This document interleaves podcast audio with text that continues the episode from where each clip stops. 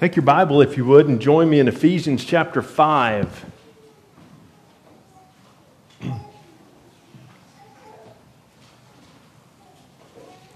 All throughout our book study of Ephesians, we've encountered a specific word, and that word is walk.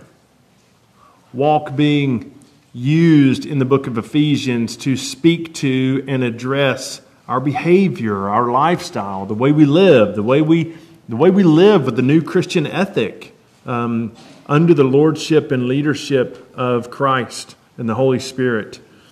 This morning, we're going to look at a passage, Ephesians chapter 5, verses 15. I'm going to read through 21, but we're only going to make it through verse 17, and I'll address 18 through 21 this Wednesday night.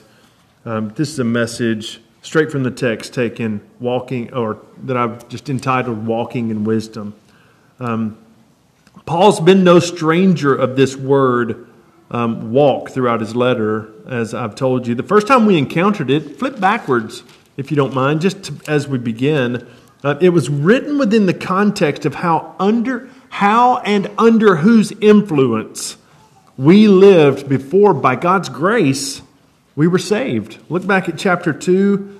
You'll notice there in verses 1 and 2, Paul wrote this And you were dead in the trespasses and sins in which you once walked, following the course of this world, following the prince of the power of the air, the spirit that is now at work in the sons of disobedience. Then we we walked all the way through chapters 1, 2, and 3, and we mined those. Um, deep roots of theology and doctrine that he shared with us. And, and then we began to fast forward to the latter half of the book, and where, where Paul began to transition from rich and deep theology uh, to just such helpful application. And, and as he did, he carried that theme of the Christian's walk throughout the end. Bottom line, having been saved by grace, through faith in Jesus. The Christian is to walk in an entirely different way, right? We've, we've seen that. We saw it last week. We saw it two weeks prior. But they're to walk in such a way that would reflect the fact that they've been delivered from darkness into the kingdom of Jesus, the beloved Son, the kingdom of light. Um, and I just kind of want to highlight a couple of those instances that we've already encountered with the word walk leading up to our passage this morning. Okay, so now you're in chapter 4, verse 1, where we first encountered it when he turned the page into some practical application. Notice this. He said, I, therefore, a prisoner for the Lord, I urge you to walk in a manner that's worthy of the calling to which you've been called.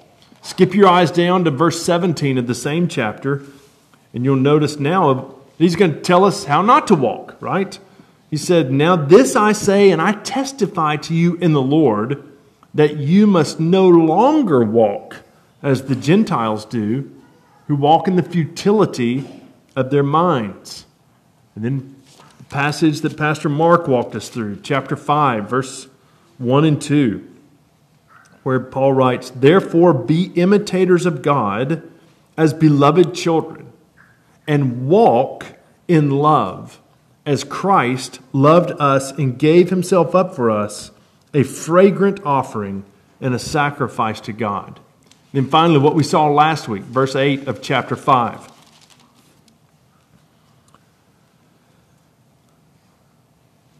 I'm going to start at verse 7 because it's at the beginning of the sentence. Therefore, do not become partners with them.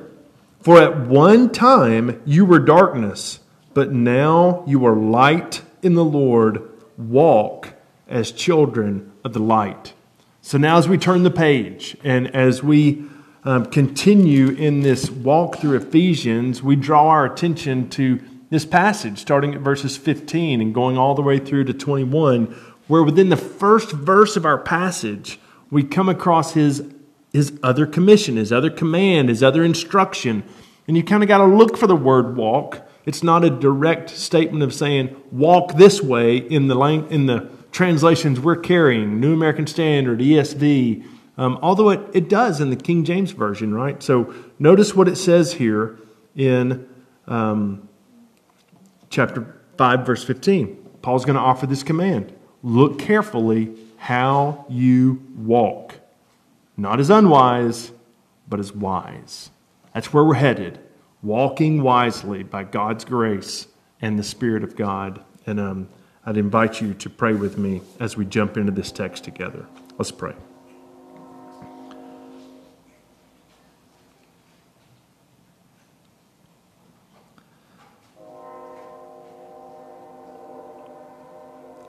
Lord, I'm mindful with the sound of that train that there are just constant uh, potential distractions that would seek to rob us from hearing from your word this morning over the next little bit. I pray, Lord, that you would help us. Help us to engage our minds and our hearts to hear from you, your word, your gospel, your truth. Um, and allow it, Lord, to not only land upon us, but, but be embedded in soil that is fertile uh, for the seed to grow and to um, bring about transformation in all of us. Lord, I need your help to preach, and we need your help to apply what um, you have written to us through your servant Paul. Would you do that, Lord? And would you help us in the midst of that? I pray in Jesus' name. Amen. Let me read this text in its entirety, verses 15 through 21 of chapter 5. This is the word of the Lord for us, his people. Paul writes, Look carefully then how you walk, not as unwise, but as wise, making the best use of the time because the days are evil. Therefore, do not be foolish, but understand what the will of the Lord is. And do not get drunk with wine, for that is debauchery, but be filled with the Spirit, addressing one another in psalms and hymns and spiritual songs, singing and making melody to the Lord with your heart, giving thanks always and for everything to God the Father in the name of our Lord Jesus Christ, submitting to one another out of reverence for Christ. This is the word of the Lord, and I pray that He will use it in the midst of our lives. I want to walk us through this, taking kind of special time just to look at 15, 16, and 17 under this heading Walk in wisdom. Paul is instructing us, commanding us, he's giving the admonition to walk in wisdom. Notice how he says it. Look carefully then how you walk. Look carefully then how you walk, not as unwise, but as wise. My family loves to watch me watch the America's Funniest Video Show. I confess, though it may give you a little portrait into who I am, I confess to getting a kick out of people as they open up their front doors with 13 dogs on a leash, way too many things in their hands, and the world covered with a fresh blanket of snow, and them being oblivious to the fact that something's probably going to be slippery.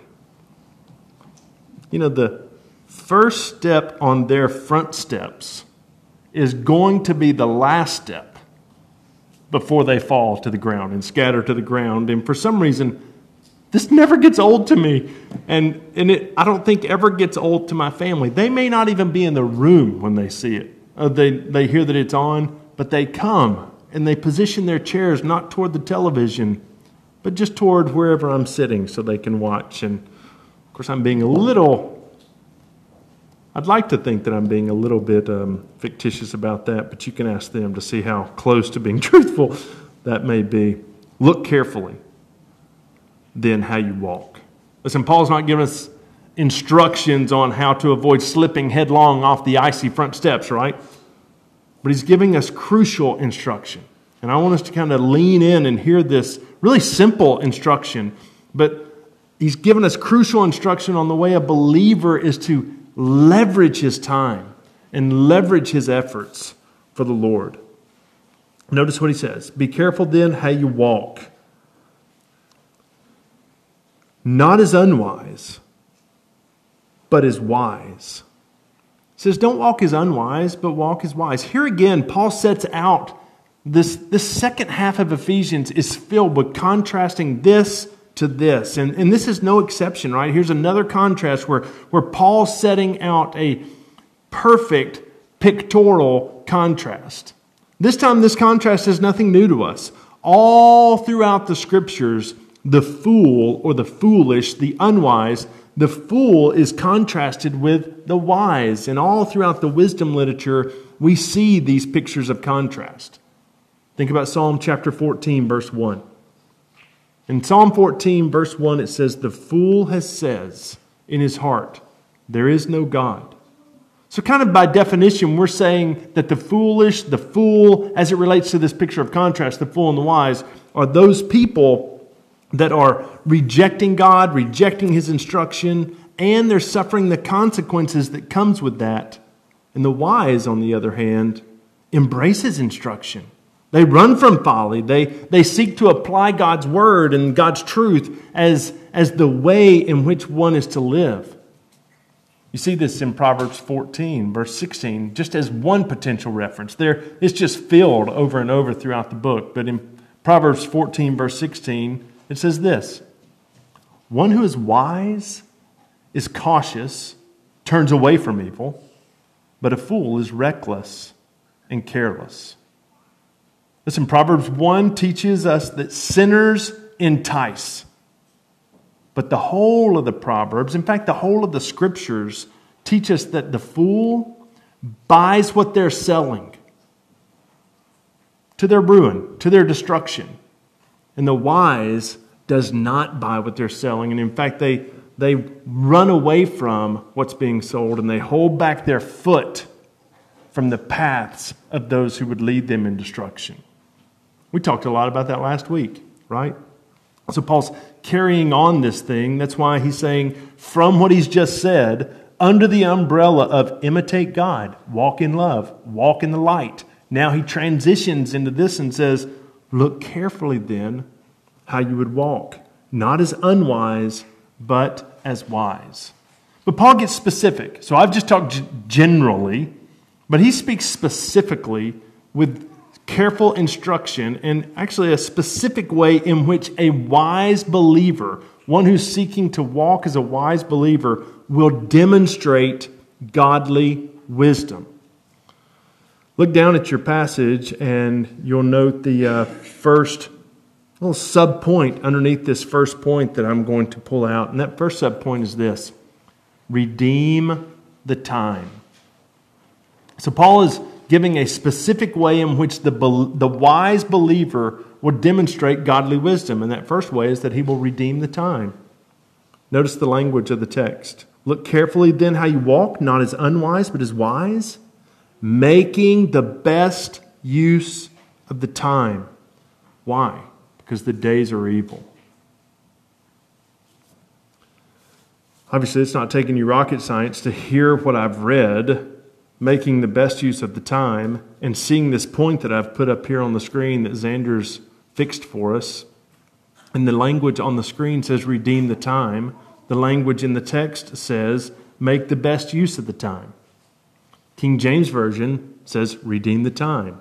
All modern translations use, um, more modern translations use this language that we see in our text, making the best use of the time. Both of these are correct. It's not like one is incorrect and one is a correction of the incorrect.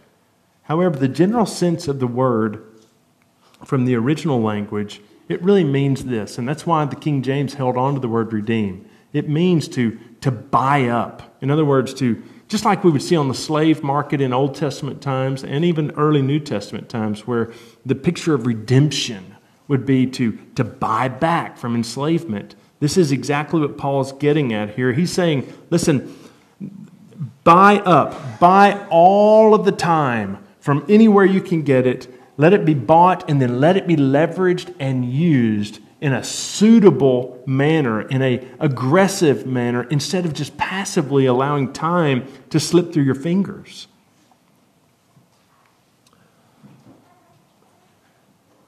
We've become a society that busies ourselves to the margins.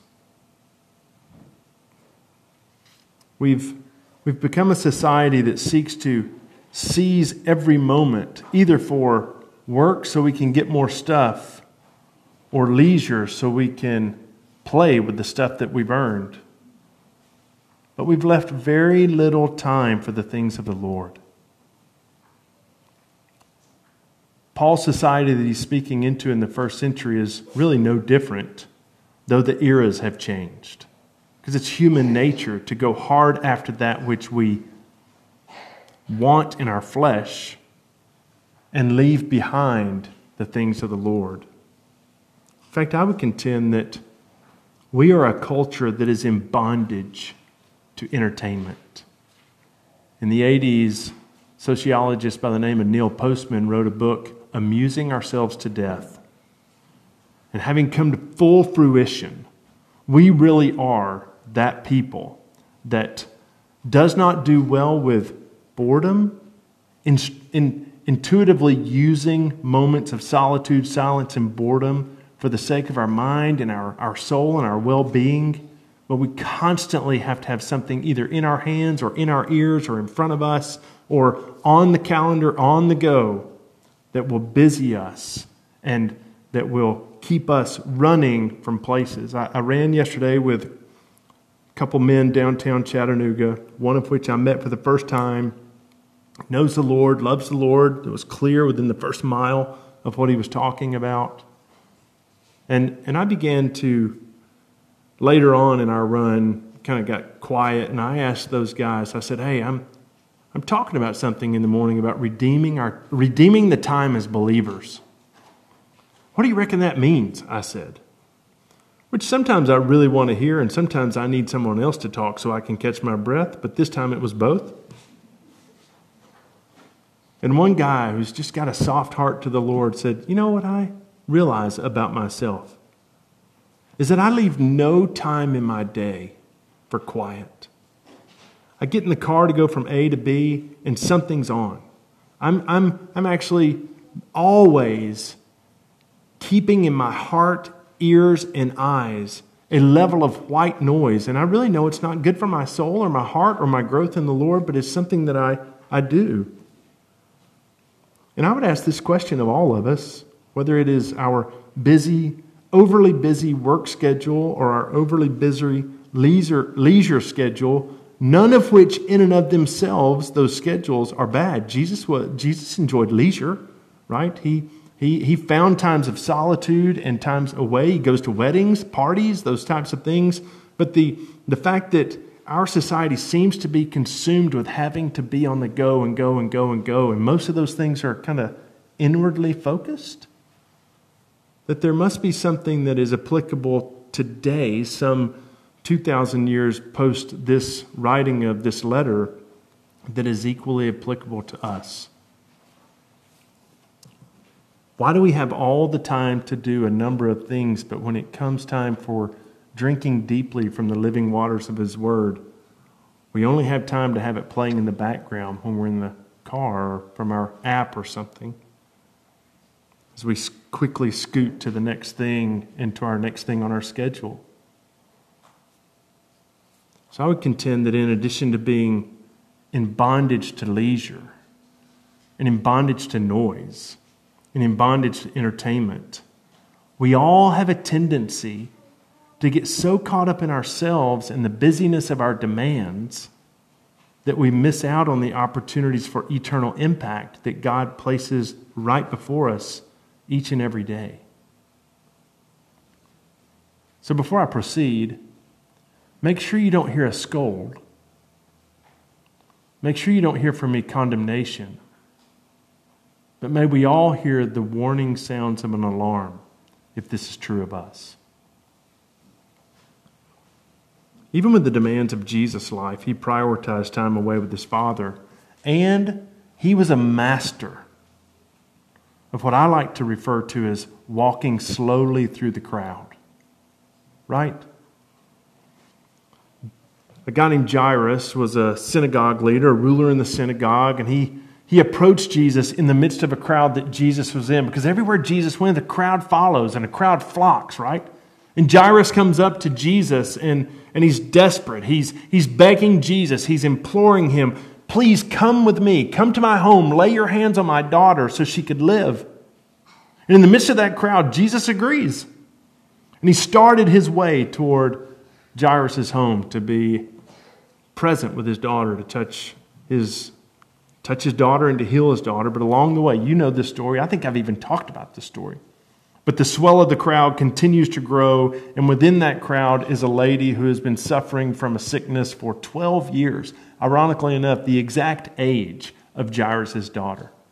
But this lady suffering from her illness wants nothing more than to touch Jesus, having exhausted all her other efforts and all the community's help to fix her problem. She seeks to touch Jesus, because if I can only touch the hem of his garment, I'll be healed. And you know the story. She does.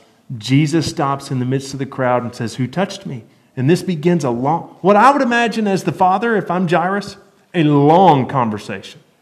You know, hey, this is really good that you're having this moment, and I see well, that was a that was a very miraculous thing that you did, and I'm glad she's well, but we were headed this way. Could we go? Granted, Jesus is Jesus, right? However, I'm convicted of the many opportunities that exist in my day that because I'm pretty set with tunnel vision to get from A to C, that I miss B in the middle. And Jesus was one who was a master at walking slowly through the crowd. So here, not only does Jesus, or is Jesus presented as God, but it's also challenging to me to walk slowly through crowds. My family's also pretty convinced that I am the subject of a commercial on the television where young adults are becoming their parents. And there's one there's one where this guy is under special training by the guy who's training him how not to become his parent, right? And they enter into an elevator. Oh, you're from so and so. And he's engaging with all these people in the elevator. And finally, the teacher who's trying to teach these lessons to this guy so he doesn't become his parent says, I want you to look at how everyone is facing toward the door. And you're facing toward them. Let's turn around and face toward the door. And, and they would say, Dad, it's you. It's, it's you. You're facing in the middle. And there's a part of that that's just dad kind of humor, right? But I also want to be wide eyed open to people in the elevator. I want to be wide eyed open when I wake up and go to the Y as I did yesterday morning, invited by a guy who, lo and behold, invites another friend. And now all of a sudden I'm, I'm running with a few guys, some of which I don't know. And I don't want to keep conversations of the gospel to myself. I want to be wide open. And if it means walking slowly through the crowd, I want to redeem the time. Why? Well, because the days are evil, he says. We'll get to that in just a moment, but before we do, let me, let me share something with you that Jonathan Edwards, Jonathan Edwards was instrumental in the 18th century, especially 1734 to 1735, in the midst of the Great Awakening. He is a philosopher and theologian who God used mightily as an instrument in that Great Awakening. Right before he turns 20 years old, he writes out a series of resolutions that by God's grace would be true of his life and he was going to set them up as uh, things that he was striving to incorporate into his life. Number 70 on that list, he writes this Resolved never to lose one moment of time, but to improve it in the most profitable way I possibly can. Let me mention just a couple of things more before we move on to the next verse. First thing that I'd like to mention about time as Paul is mentioning it, okay? The word that Paul uses for time in this passage is not what we think of when we look at our clocks or our watches. It's not seconds, minutes, hours, days, weeks. That, that would be the word chronos. Paul uses a unique word here, which is called kairos, which doesn't denote the time on our watch, but it denotes a measured, allocated, fixed season, an epoch of time. This is underlined by the fact that he places the definite article in front of the word time. In other words, making the best use of the time. All of us have been given a time, and we're in the midst of that time. And we've also been, we don't know the date of this, but there has been a date set for the end of our time. Even Redeemer Fellowship, for the last year and a half, we've been planted in Catoosa County. It marks a measured set of time whereby God, in His grace, has planted us for such a time as this. And what Paul is saying, redeem the time. Buy up every minute, buy up every second, leverage it and use it for the sake of His great name, for the glory of God. That's what wise people do. Wise people who have been redeemed by God's grace. Second thing about time is this, um, and this has a grip on time, right? There is something that Paul mentions that has a grip on time and it's right there in the text. He says, making the use, best use of time. And then notice this, you might even underline it, because the days are evil. He's not bemoaning the fact that, you know, Ephesus used to be a great place up until that point when so and so happened or such and such happened. He's not looking at today, wishing for yesterday in the good old days. He's, he's referencing the umbrella of all time since the fall when our first father and mother chose to rebel against God and they got what God would say would be the result of their rebellion, ushering in sin and death in a bondage to that, whereby all of time is marked by the evidence of the fall. The days are evil. It's not that they're getting progressively evil, though they are. But what Paul is saying is, you, Christian, have been given a season, a time. Redeem it, buy it back. If it means standing backwards in the elevator, I say jokingly, then stand backwards and engage. But it's not just about engagement with people. He goes on to provide a specific way in which we as wise people can redeem the time. And it is not only or limited to being missional, though we should be. But there's something that he prints specifically prior, prior to that. What then are we to do? Thank you for asking, and gaze down at verse 17 for the answer.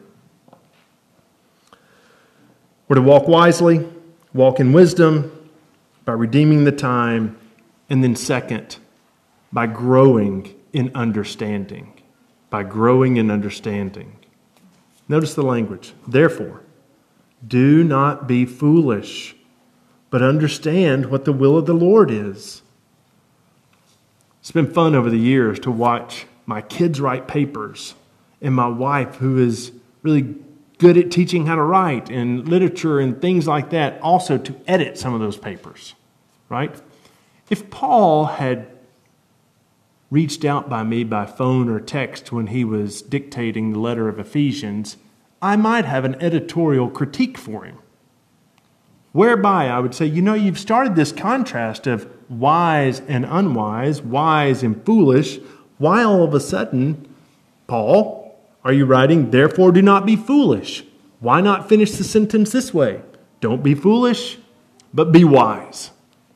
But he doesn't do that, and he doesn't do that on purpose. Notice what he says, but understand what the will of the Lord is.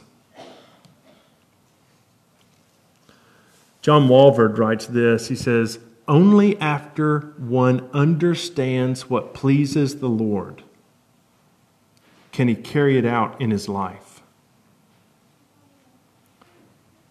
Chapter 5, verses 1 and 2 imitate God.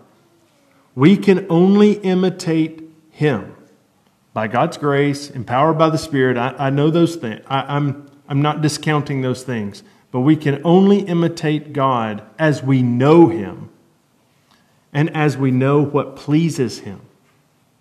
But hear me, folks, there's good news, and we've sung about it all morning, right? He has given you, Christian, all that you need in order to grow in godliness and the necessary tools to learn and discern His will. Would you turn over to 2 Peter with me? 2 Peter chapter 1. Keep your finger in Ephesians because I'm going to have you turn right back there in just a second. 2 Peter chapter 1. Toward the end of the Bible, if you're new to Bible study, you get to the end, that's Revelation, and come backwards, there's Jude, 1st and 2nd, 3rd John, and then right before those are 1st and 2nd Peter. And in 2nd Peter chapter 1, verse 3 through 7, listen to what Peter says. His divine power has granted to us all things that pertain to life and godliness through the knowledge of Him who called us to His own glory and excellence, by which He has granted to us His precious and very great promises. From where do we get those? From His Word, His fully revealed, complete Word that He's given to us, that His Son came in as flesh to embody, so that through them, through what? Through his very great and precious promises, the content of his word from cover to cover, so that through them you may become partakers of the divine nature, having escaped from the corruption that is in the world because of sinful desire.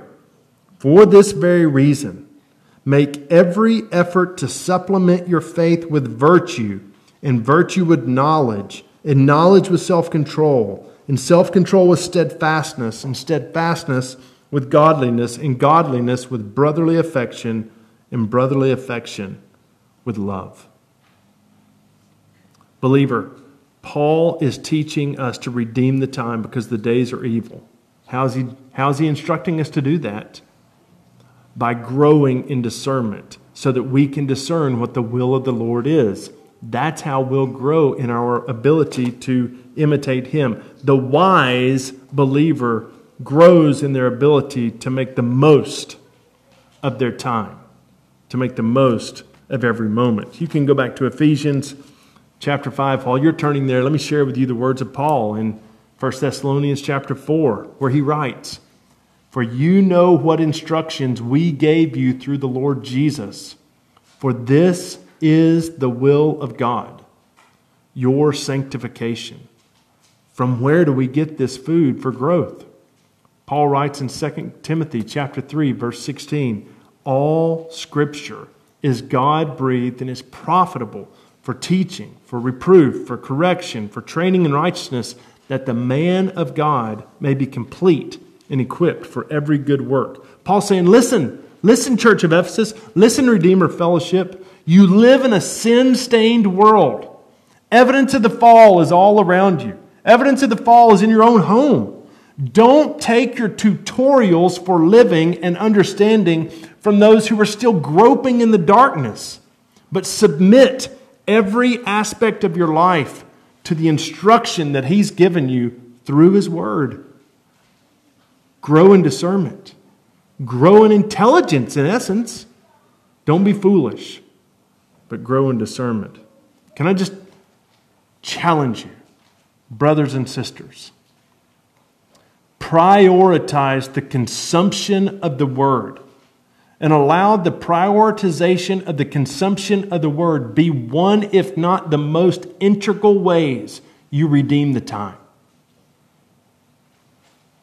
It's life for those who will live by it. Last week we sang the song Words of Life, and in it we quoted the words of Peter, who had just been asked by Jesus, Listen, everybody else is leaving. You guys leaving too? And Peter answered Jesus with this great statement Lord, to whom shall we go? You have the words of eternal life, and we have believed and have come to know that you are the Holy One of God. I'm begging you, friends. This is not empty talk. I'm begging you not to content yourself with cursory glances at the Bible or simply reading the verse that your Bible app pulls up for you as you're trucking out of the driveway onto work. This is not legalism, this is life.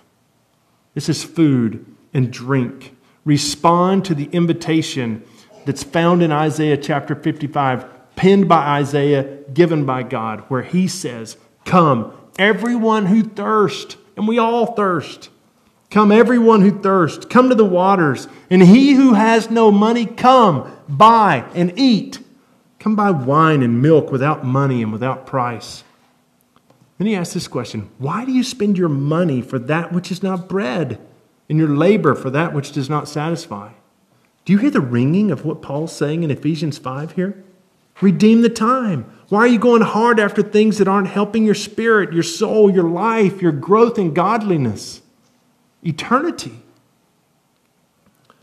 then back in Isaiah, listen diligent to me and eat what is good.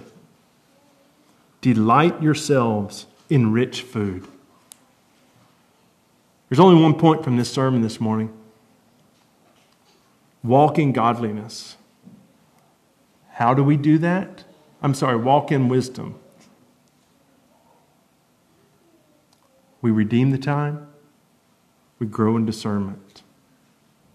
The source from which we grow in discernment is authentically the Bible.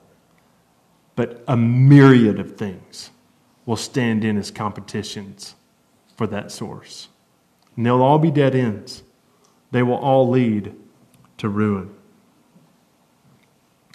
Few days ago, I was at the house that we're having built, and the cabinet installer was there kind of an exciting day. Things were going in. I, I was amazed. I, I'm, I'm personally hanging some cabinets in the pantry, and I was just watching these guys to learn how to do that. So I'm getting a tutorial from these guys. I say, I'm, I'm happy that I'm here while you're doing this, and I'm amazed at how quickly you're going through this.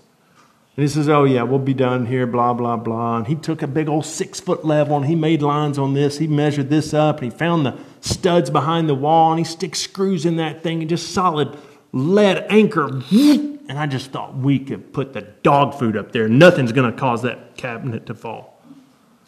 The next day, he's finishing up the next morning. And before he left, I said, just one more lesson.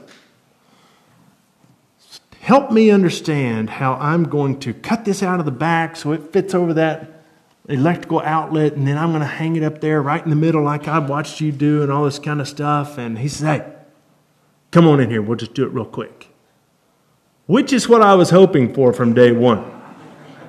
but he comes in there, and unfortunately, the pantry had room to walk for one. There was supplies and equipment and bookshelves behind, and there's a sink and a box and all this stuff. So we're kind of tiptoeing over stuff, and I'm holding this center cabinet up here. And he's measured 16 inches from this point, finds a place to screw it in, sticks a screw in the bottom of that thing, and he says, that should hold. But let me put one more up there. And I said, okay. He's, he's tottering on a three step step ladder. And I'm amazed because it would have taken me a long time to do this. He gets another screw and puts it in. I think it's right here. Zip! And then, with confidence and great gusto, he says, That'll hold. And I said, Awesome. And he reached back to get something that he was going to use to, I guess, put more screws in or something. And he said, You can let go, that'll hold. He said it again. So I had my left hand up on the bottom and the top was leaning up, and I let go. So did the cabinet.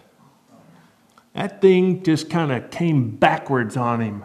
It came backwards toward us like this, and now my hand's gone, and it's, it is far too gone. And and he is on that stepladder, and the, the weight of that thing and his imbalance caused him to fall backwards, thus dislodging my brand new hot tea, which was on the bookshelf behind it. Mess went everywhere, and I'm just saying, no. Not only giving you building reports, but I do want you to think about something related to my pantry, Shan's pantry. I get the yard, she gets the pantry. trying to discern God's will, which is what Paul is talking about here as we walk in wisdom.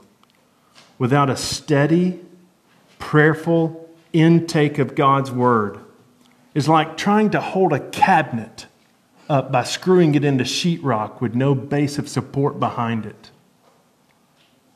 When the pressure of weight gets on it, nothing's going to hold it up. Paul's saying, imitate God, walk in love, walk in light. It's not finished there. He says, walk in wisdom as you seek to run away from sexual immorality, impurity, and greed. Then he gets to this point don't walk as the unwise, don't walk as foolish.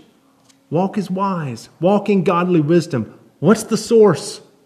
You will find the stud that'll hold your life steady, just like the rock of Jesus that you stand upon when you anchor your footing on Christ and you drill your future and your search and desire to be discerning God's will into something that'll hold. And God's word is that something. It then will lead us in the midst of this sin stained world to walk missionally, redeeming the time. It will then give us the direction we need to make decisions that are God honoring. But apart from those things, we're groping in the darkness. And God never intended for his people to grope in the darkness, but to live counterculturally under his instruction. You can trust him, you can rely upon it. Would you pray with me? Look carefully then how you walk, not as unwise, but as wise, making the best use of the time, because the days are evil. Therefore, do not be foolish but understand what the will of the Lord is. As your heads are bowed, can I just ask this question for you? With what is your time filled? Would you be willing to adjust and buy it back for the glory of God? With what is your mind consumed and your heart feeding? Could I challenge you to prioritize and make a steady diet of that, which is able to make you wise for salvation through faith in Jesus Christ, His holy word? Heavenly Father, thank you for your word. Thank you for the time that you've given all of us. Would you work in our lives and increase our hunger for your word, increase our hunger for your glory? Increase our desire to die to ourselves and redeem and buy back every moment that you've given us so as to leverage it for the sake of your great name. Would you take our lives, Lord, and would you infuse it with your word? And would you take our lives and use it as you will? Because our lives are not our own. We've been bought with a price and adopted and grafted into your family for your glory. I pray these things in the blessed and holy name of Jesus. Amen.